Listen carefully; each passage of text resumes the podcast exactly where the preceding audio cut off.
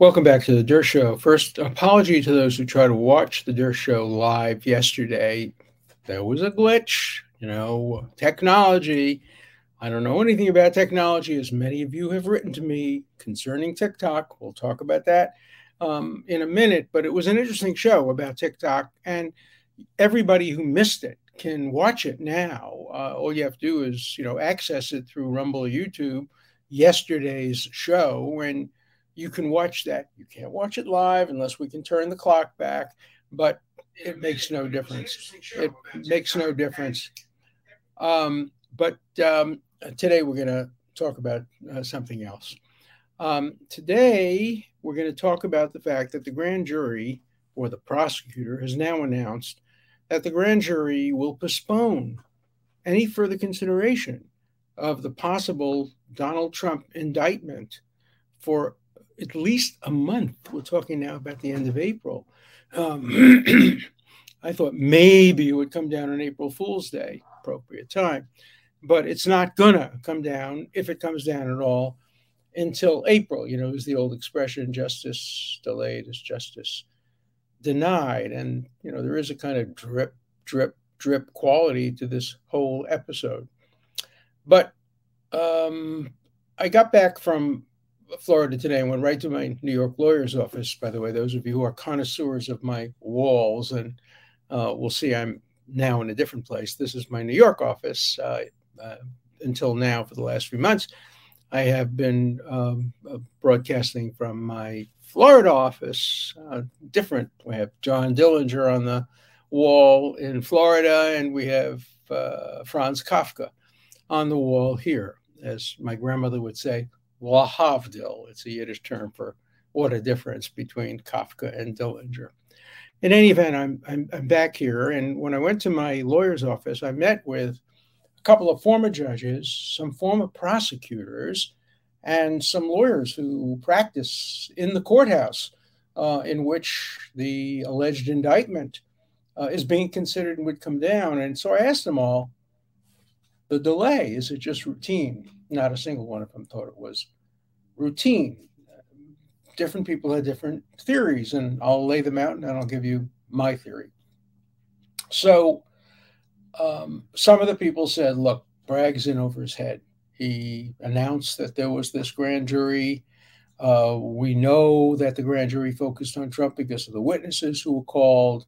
Uh, we know about Costello. We know about some of the other witnesses, um, the man from the National Review, the financial chief of the Trump Corporation. We know the witnesses, so we know there's an investigation of Donald Trump, and he may be over his head now. Uh, he may have some hesitation, wish he hadn't started it, but he's starting it, so he's moving. He's moving slowly. That's one theory. Another theory is that there's a revolt among his staff. And his staff are many of them wonderful young lawyers. Some of the people I talked to today were assistant district attorneys in New York City. And so they know the process very well. And they know that the chief elected DA, who's the head of the office, confers, obviously, with his appointed civil service young great lawyers. It's, you know, these are hard jobs to get to be in the district attorney's office of Manhattan, the legendary district attorney's office of Manhattan, which used to house the likes of Robert Morgenthau and Frank Hogan. And so there are young people in the office who are worried, uh, worried that they're going to be seen as part of an office that disgraced the predecessors that held that office, that they try to manufacture a case out of whole cloth. And uh, I never understood the meaning of that, but it's an expression. Manufactured out of whole cloth means made up out of nothing. And that they don't want to be associated with uh, the abuse of process that would be inherent in targeting Donald Trump based on a campaign pledge and then finding nothing and having to make up a, a, charge. You know, again, it was Robert Jackson and others, I quoted some of them yesterday, that said any prosecutor who really targets somebody can rummage through the statute books and find something to pin on anybody. Well, in this case, it's worse than that. They rummage through the statute books both the Attorney General and the District Attorney promised, pledged, campaigned on getting Trump. They rummaged through the statute books and they found nothing. They, they couldn't pin anything on him based on the statute. So what they had to do is create a crime out of nothing. Uh, they created a new crime that is making a false entry into corporate records in order to protect a non disclosure agreement. Never before in history is that done.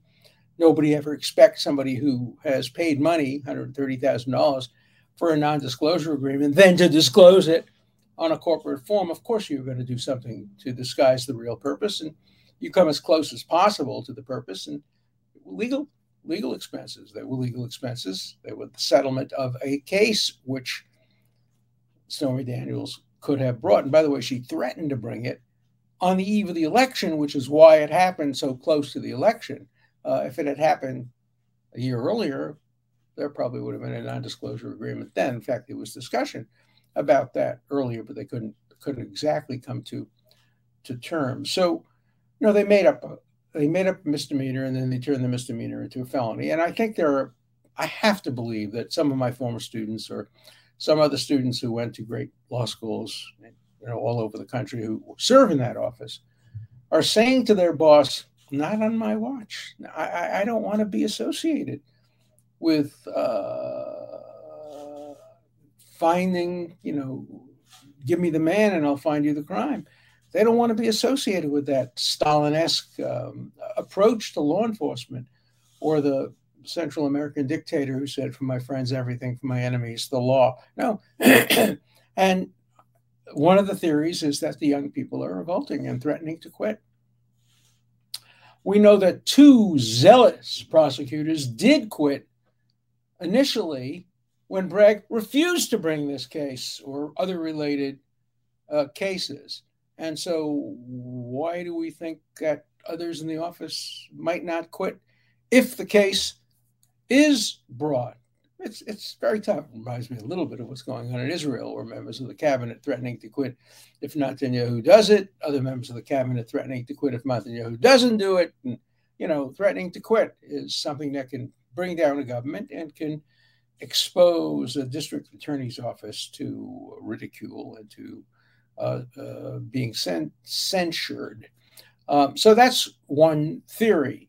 My favorite theory, wishful thinking, and I always hate to confuse wishful thinking with prediction. So I'm going to put this overtly in the category of wishful thinking rather than a prediction. I think it's probably wrong as a prediction, but 100% right as wishful thinking.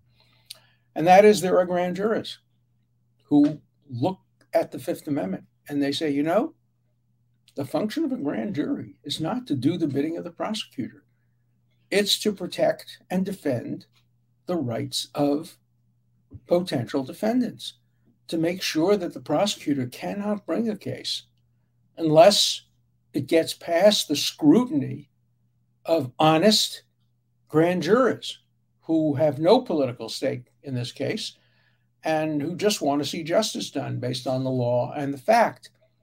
And if there are a couple of those, and remember that when Costello wasn't asked to testify by the prosecution, they were trying to hide his exculpatory testimony as they hid his um, emails. Uh, Costello came forward and insisted on speaking to the grand jury, and then at least one grand juror had to say, "We want to hear him," and that's how Costello got to testify. A grand juror said, "We want to hear him. I want to hear him at least. Maybe we." And so there may be more grand jurors who are saying, you can't make this case based on Michael Cohen.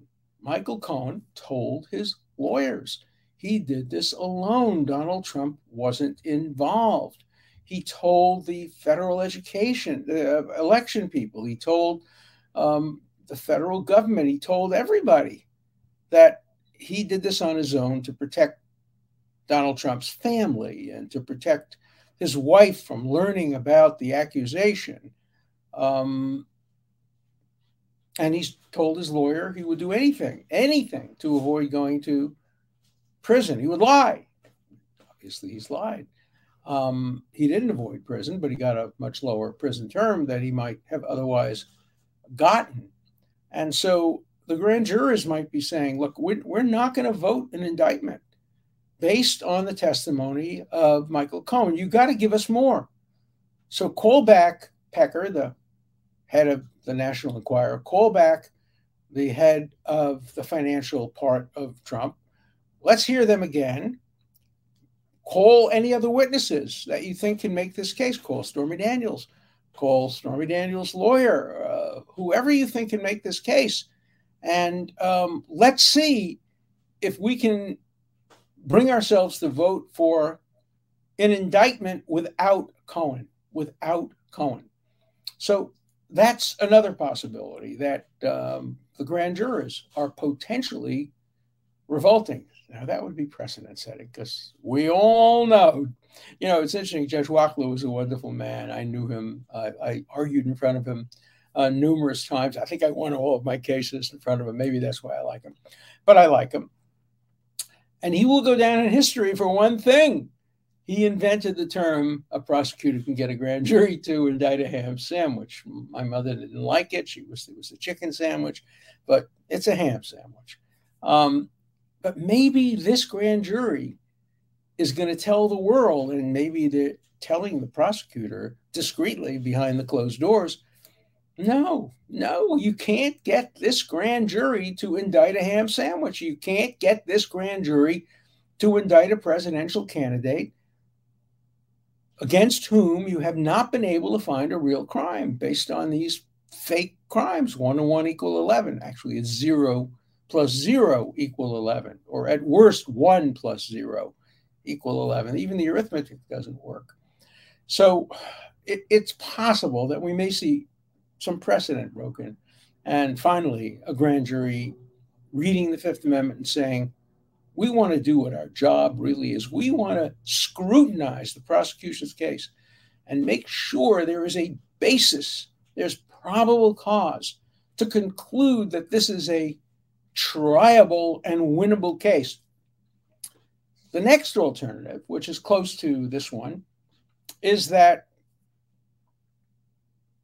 Mr. Bragg himself was looking himself in the mirror and saying, you know, this bar card I worked so hard to get, going to law school and finally getting elected to this great job, I just don't want to lose it. Um, and there is a concern here.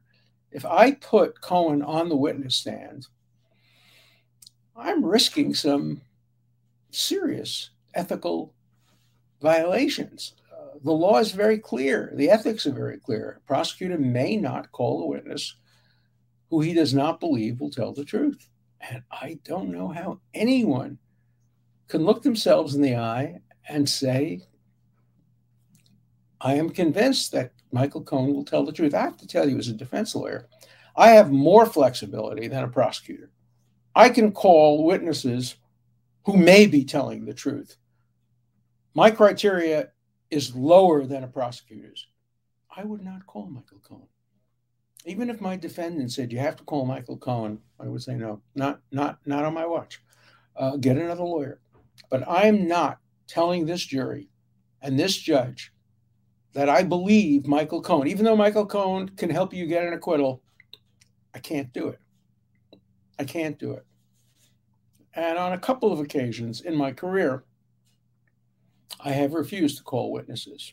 In one case, I can't get into much detail about it, but where my client wanted to make a deal to testify against the mayor of the city that he lived in. And the deal would have been a good one. And he had a very plausible case that he had bribed the mayor he had taken money out of his safe deposit box on a day when he was with the mayor. It was a circumstantial case. Most lawyers would have allowed that. My colleague Harvey Silverglate and I thought about it, consulted a lot of people, and we broke the bad news to our client. We're not doing it. Um, we're not allowing you to get on the witness stand and incriminate this mayor based on the information you've given us. It's just not good enough. And in the end, we won the case and he didn't go to jail, but we might not have.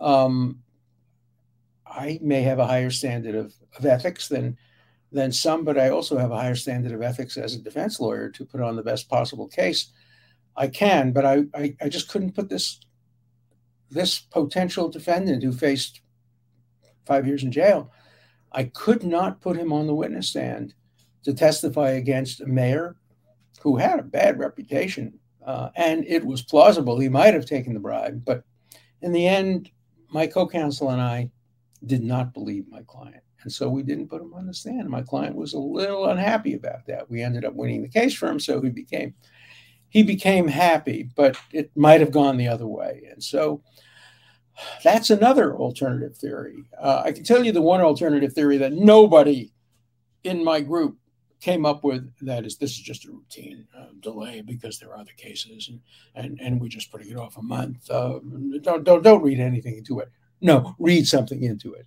There's something to be read into. We don't know exactly what it is, and I've given you four or five uh, scenarios. Um, probably the least likely is that there's a grand jury revolt. That's the one I would hope would be the most likely. But as a predictor, I predict that's probably the least likely. Remember, all you need is 12 out of 23 to indict. So even if there were two, three, four, five, I'm not sure we'd ever know that if the grand jury indicts. You know, I should know this, and I don't whether in New York you get to know what the vote of the grand jury is. In some states you do, in some states you don't. All you know is that a majority of grand jurors voted to indict. Um, it would be interesting to find out, say, if there was a vote of 15 to 3, to 8, to 15 to 8, or something like that, or 18 to 6, or whatever the numbers are. I'm, I'm not focusing on the numbers. Uh, it would be interesting to know if it was a divided vote, if it was a unanimous vote, but I'm not sure we're ever going to find that out. I think all we can be confident of is something is rotten in the state of the district attorney's office in that building. Something is unusual. Either the grand jurors are having a problem, staff members of the prosecutor are having a problem, prosecutor is having a problem, the prosecutor's ethics advisor is having a problem. And by the way, they all should be having a problem. There is a problem here. You do not indict somebody on the basis of this case. Remember, they labored hard to try to find a crime, and they produced a mouse named Mickey. It's a Mickey Mouse case. It's not a case at all. It's the worst case I have ever seen if it results in an indictment, resulting in an indictment. And I've seen some very bad cases. I know because I've won a lot of them uh, over the years.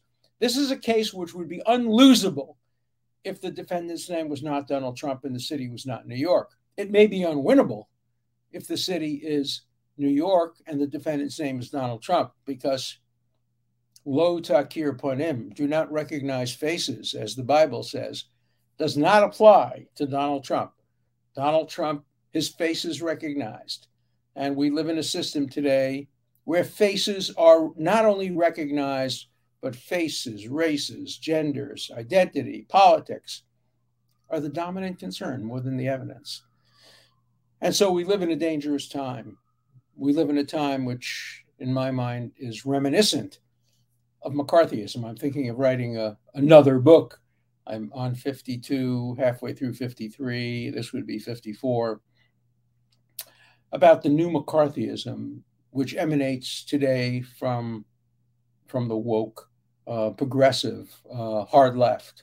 Uh, oh, there's plenty of McCarthyism on the hard right too. Don't get me wrong, but not not not as influential as the, pardon me, as the um, McCarthyism on the hard left. Sorry. All right. I apologize for the phone going off. I'm back in my New York office, so I'm not used to everything. In Florida, I had a routine, and the routine involved turning off the phone. I have to have a new routine. I'm starting on that. Okay, so uh, you've heard the speculation about why the month. We're not going to know the answer probably. We certainly won't know it until the month is over. And it's also possible the case will go away not with a bang but a whimper. It'll just go away.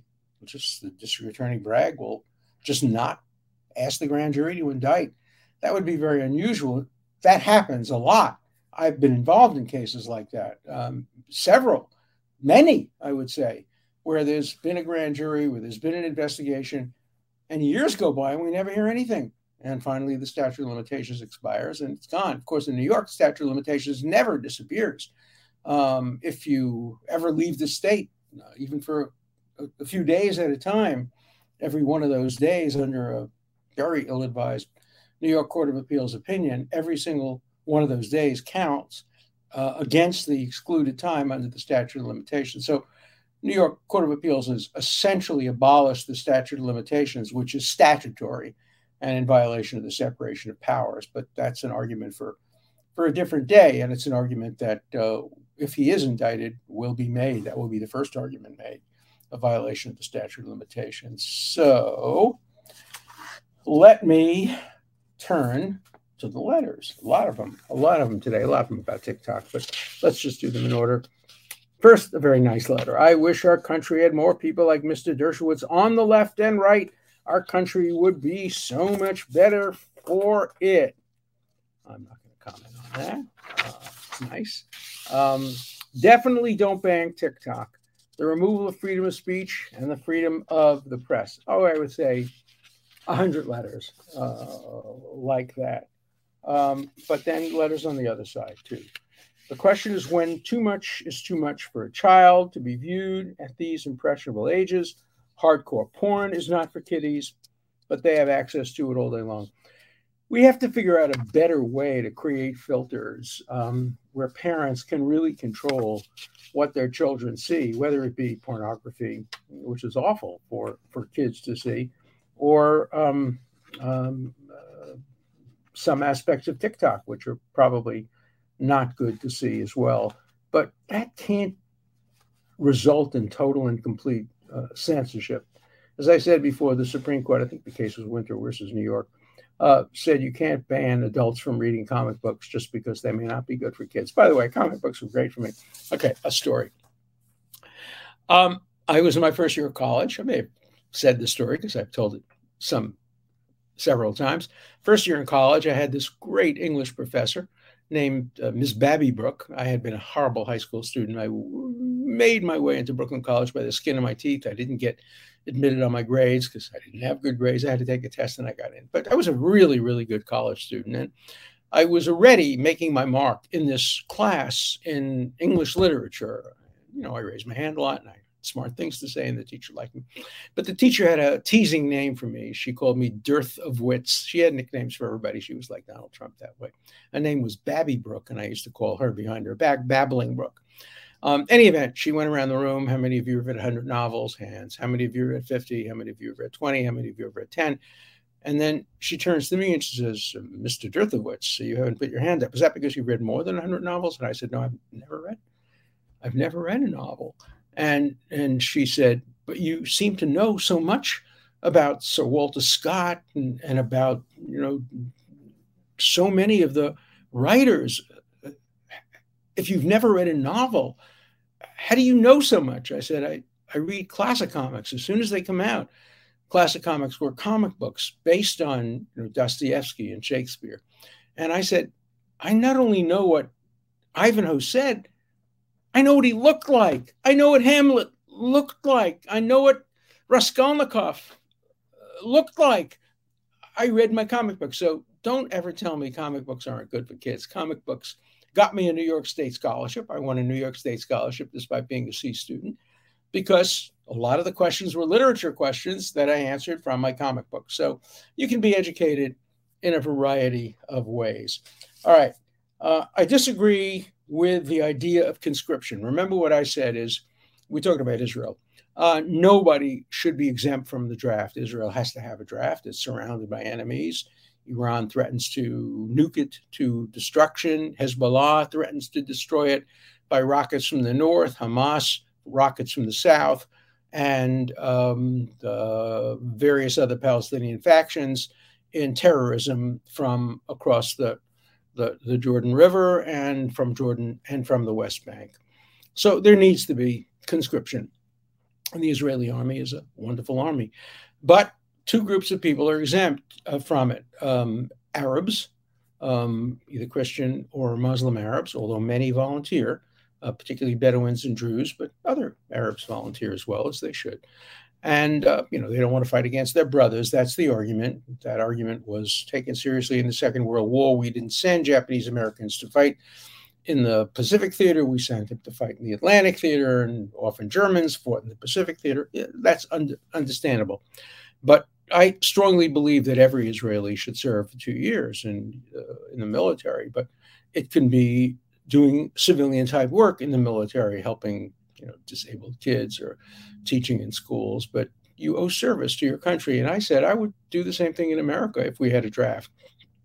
I would make sure everybody, when we had a draft, when I was 18 years old, we had to register for the draft. Only boys, girls didn't have to register the draft. Unconstitutional, illegal, wrong. Um, so if we had a draft, I would want everybody to have two years of service. If you're a conscientious objector, fine, you don't serve in the military, but you serve in schools, etc. So here's the letter. I disagree with the idea of conscription. It's like a slave to the state or the government. The state should serve you and not the other way around. Also, not everyone has to pledge slavery to the state. Think about the libertarians and freedom lovers. They have not given up their rights anyway. With all the warmongering across the world, let the sons of the rulers and government officials pledge conscription without exception. They should. Then we can talk about innocent civilians, whether they want to serve the country or not. No. Look, if you're a libertarian, ask yourself the following question Are you taking advantage of the police department? Yeah. Are you t- taking advantage of the fire department? Yeah. Are you using the roads that the government builds? Yeah. Uh, well, if you're a real libertarian and you don't think you owe anything to the government, stop using government services. Stop getting benefits from from the government. If you're a real anarchist, okay, that's that's understandable if you're an anarchist, but you can't just take without giving. That's not true uh, libertarianism. And so, you know, I think I agree with John Kennedy. Ask not what your country can do for you, but what you can do for your country. Actually, you can do a little of both. You can ask what your country can do for you. And, you know, America has done wonderful, wonderful things for my family. First thing is they let them in. Um, my grandfather came in 1889, and my grandmother came probably about 1900. And on the other side of my family, I think they came in about 1906. Um, my parents were born in the United States in 1909, 1913. They came over dirt poor. Uh, I think they've contributed enormously to this country, but this country has helped them. It's a good deal. It's a good deal being an American, but it entails giving back. It entails paying taxes, which some crazy libertarians say we're not going to do. Look, you can go back to the old system. In the 1800s, a fire department was private. You had to sign up, to pay money to a group of people, and they'll put out the fire. But then we realized that if a person did not sign up and has a fire, it's going to spread to the person who signed up. So we made taxes for fire departments mandatory. The same thing is true with crime and other areas. And the same thing should be true with national defense. You know, you can't say, I don't want to go in the army, uh, but I do want to be protected in case Iran tries to invade uh, the United States. You just can't have it both ways. Um, you have to contribute back to this country. I'm a, a, a loyal patriot. Um, uh, I pledge allegiance. I was at an event the other day. I spoke for the Women's National Republican. And I said most of the Pledge of Allegiance. I have a point. I never, ever, ever say the words unto God. Uh, I don't think they are properly in the Pledge of Allegiance. They weren't in the Pledge of Allegiance when I was growing up, where we told said the Pledge of Allegiance every day. I always covered my heart, and I pledged allegiance to the United States, but I don't pledge allegiance to to God. That's my business. That's my concern. Uh, how I relate to God is not a state matter. And the First Amendment prohibits us from putting under God in the First Amendment, but it's there. So I'm not saying it. That's all, but I'm very patriotic. Um, Alan, you act as though it's impossible for Trump to commit any crimes. Nonsense. If Trump commits crimes, prosecute him to the hilt. If he commits crimes that other people are prosecuted for, sure, but don't make up crimes. But then it always gets personal. You're always protecting him, not voting for him. Um, he said in Waco that I don't vote for him. He said maybe he does, but he won't say he does. But he urged everybody to read my book, Get Trump. So I hope you do read Get Trump. And, you know, it's the one thing that President Trump says that I completely agree with. Get, get Trump. Okay. Uh, please make a video letting us know why we should believe your legal theories despite your receiving undisclosed amounts of money for being Trump's attorney. So let me disclose it. I'm not getting any money. I haven't gotten any money for years since I defended him in front of the Senate um, in January of, of 2000. And there I was paid my hourly fees, actually less than my hourly fees, and I contributed every cent of it to charity. So I didn't make a single penny ever off Donald Trump, and I have no intention of ever making money off Donald Trump. Why do you have to always think everything is done for money? Don't you believe me that I'm a man of principle? Don't you believe me that I do things based on principle? I've done things based on principle my entire life.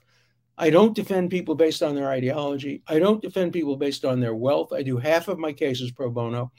What more can I do to persuade you that I am a principled person and not an ideologue and not somebody who does things only for the money? There are some people I'll never persuade, but there are some open minded people. So I ask you to consider this with an open mind. See you. Um, next week. I'm sure there'll be a lot of breaking stories uh, between now and next Monday. Bye.